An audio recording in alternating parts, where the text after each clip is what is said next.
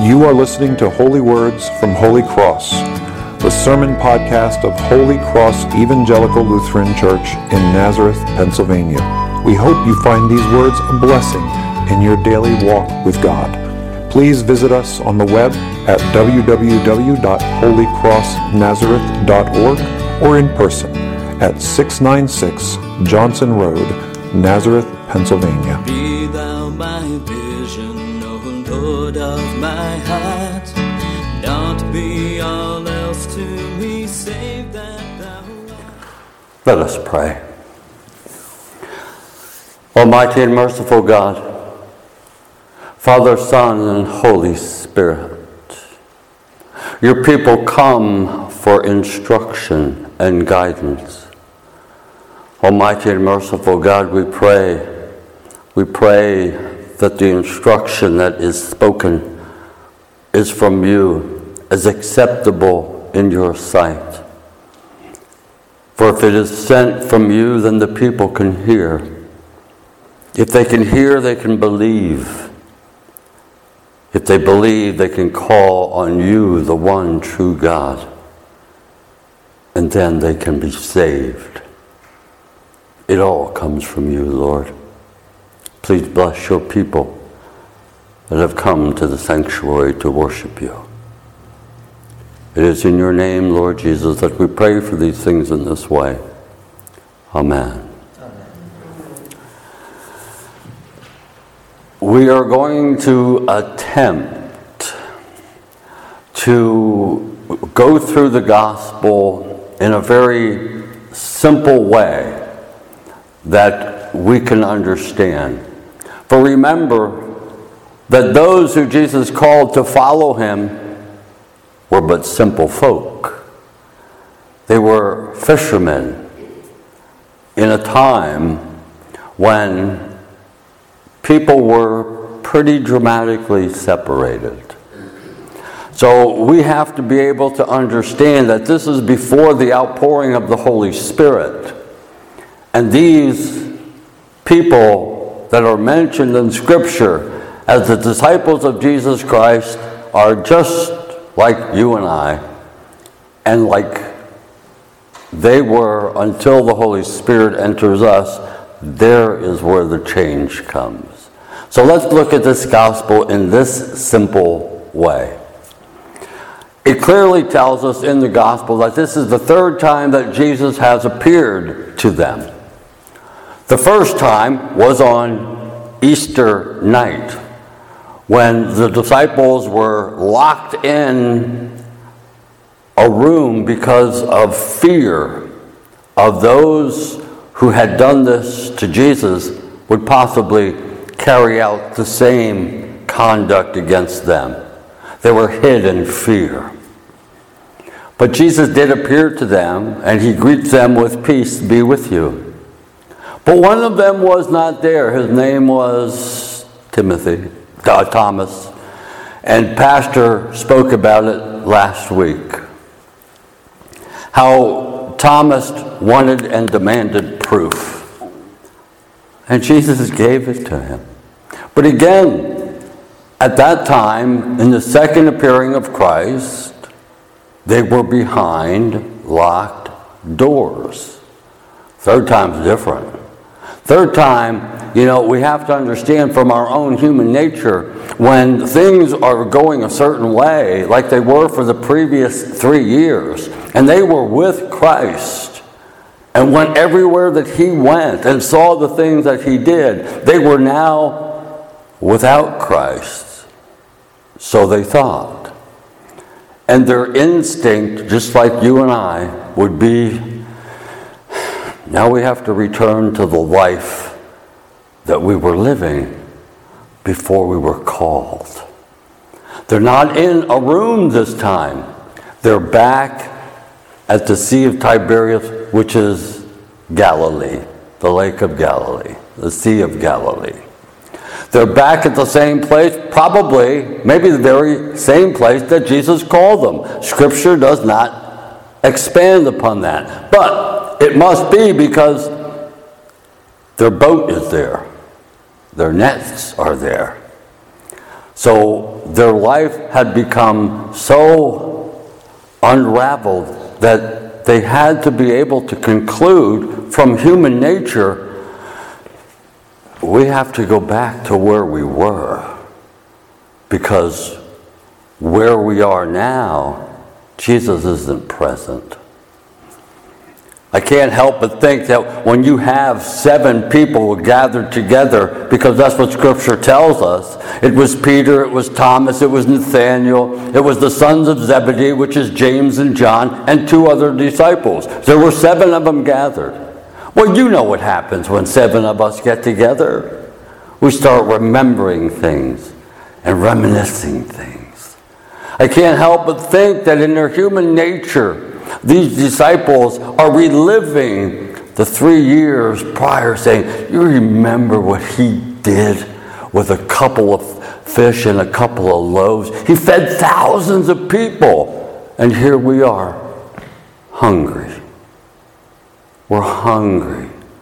The only option that they knew of at that time was going back to their past. When you were hungry, when they were hungry, they had one of two choices Either get in the boat and catch some fish so you have something to eat, or get in the boat and catch some fish and sell it to the markets so that you could have the resources necessary to satisfy your hunger. And it is Peter that, at this one specific point, says, I'm going fishing. And the rest say, you know what? We'll go with you. And they put out into the boats because this is what they had done. This was their experience. This is how they met their needs before Christ came into their life. And they put back out into the boats. And all of their experience that they had accumulated over the years and had been successful fishermen, supplying for their households and their own personal needs, they come up empty. They caught nothing. And it's about a hundred yards out. So it's like from here to the playground where Jesus is standing and where the disciples are in the boat. And it had to be something, again, that they were familiar with.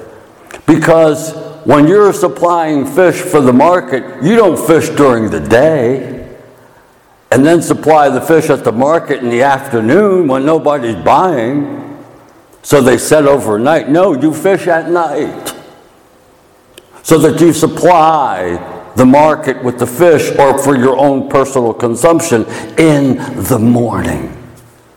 So again, they seen something that they were used to. Someone, possibly from the market on shore, did you catch any fish?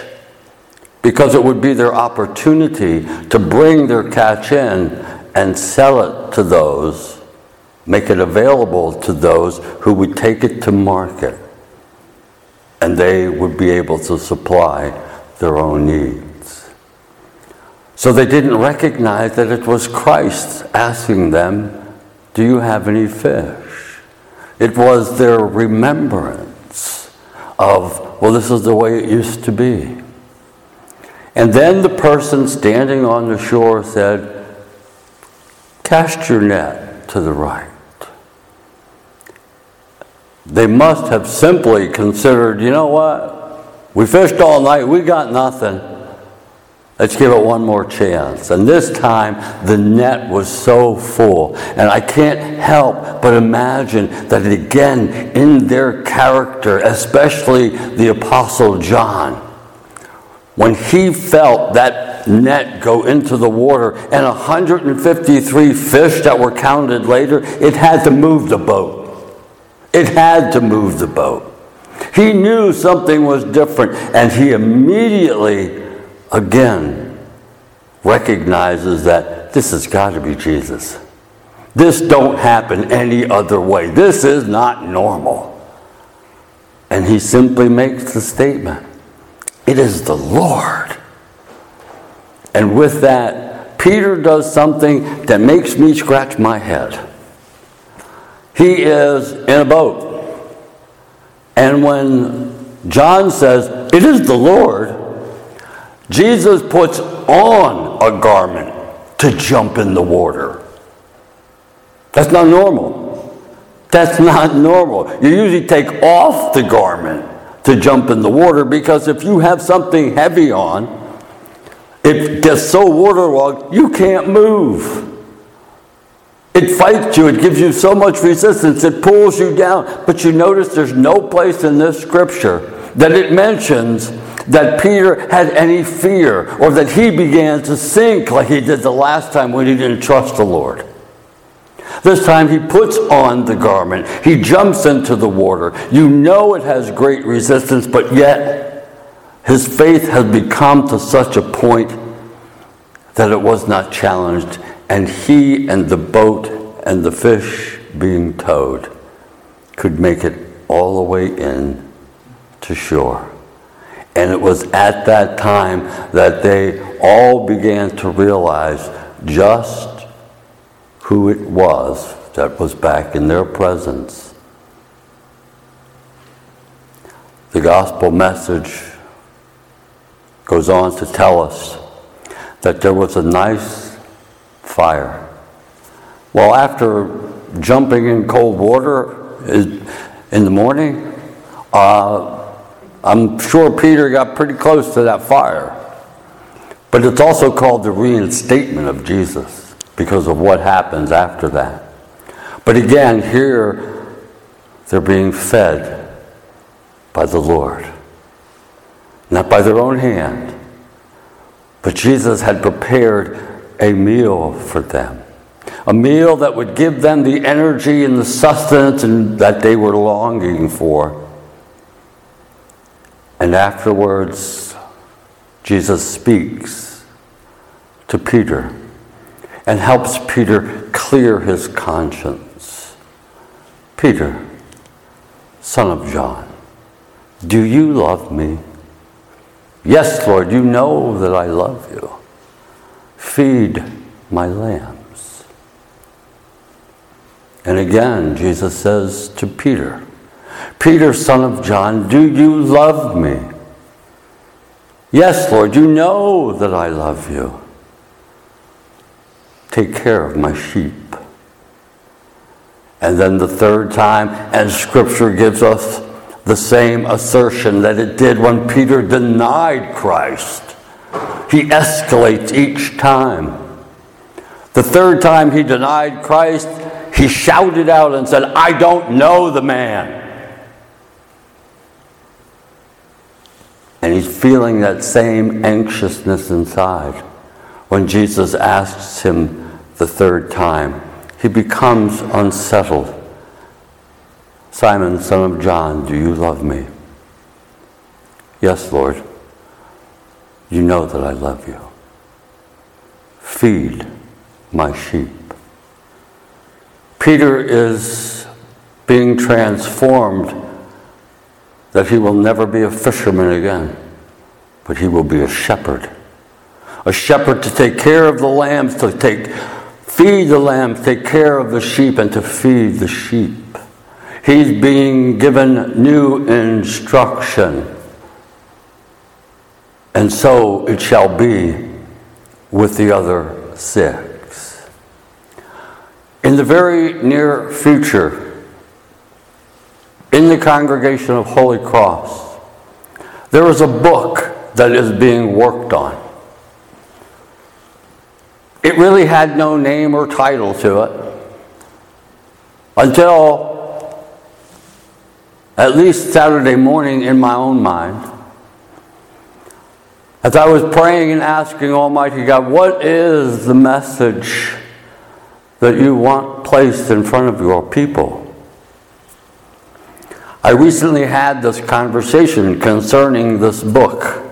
And when I woke up Saturday morning during the night in prayer, I seen a chart of a body. You know, like when you go to the doctor's office, the anatomy of the body. And that's what I heard the Spirit say. This book that you will be able to have very in the very near future is the anatomy of the body. of Jesus Christ at Holy Cross. And what's going to be the content of that book is every part of the church that needs your service. So each and every one of us are given instruction by Almighty God. This is how I want you to serve me. And in this book, we're going to see that one of the ways we can serve our Lord is to pull weeds around the church. One of the ways we can serve our Lord, be instructed by Him, is to pass out and be greeters. Pass out bulletins, welcome people, bring the offering forward.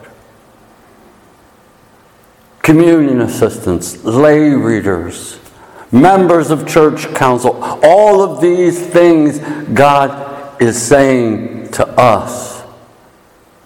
I have instruction for you on how I want you to serve me in the anatomy of the body. Today, we are going to have the opportunity to have Jesus serve us a meal. Just the same way he offered breakfast to those disciples. And when we leave the table of the Lord, notice it always is an after the meal. On Maundy Thursday, it was after the Passover feast. Then Jesus gave specific instruction. So when you leave the meal this morning, I would encourage you to go back to your seat. Recognize that Jesus calls your name the same way he called Peter, the same way he called Brett, the same way he called Michael, the same way He calls each and every one of us Do you love me? And then He will give us our instruction on how He wants us to serve in the body of Christ. A simple way to look at a gospel message that shows that we are connected completely to it and the way that our Lord and Savior calls us to participate in that which we call the body of Christ. Amen. Be thou my vision, O Lord of my heart, not be all else to me, save that thou art. Be thou my best start in the day and the night. Waking or sleeping, thy presence my light.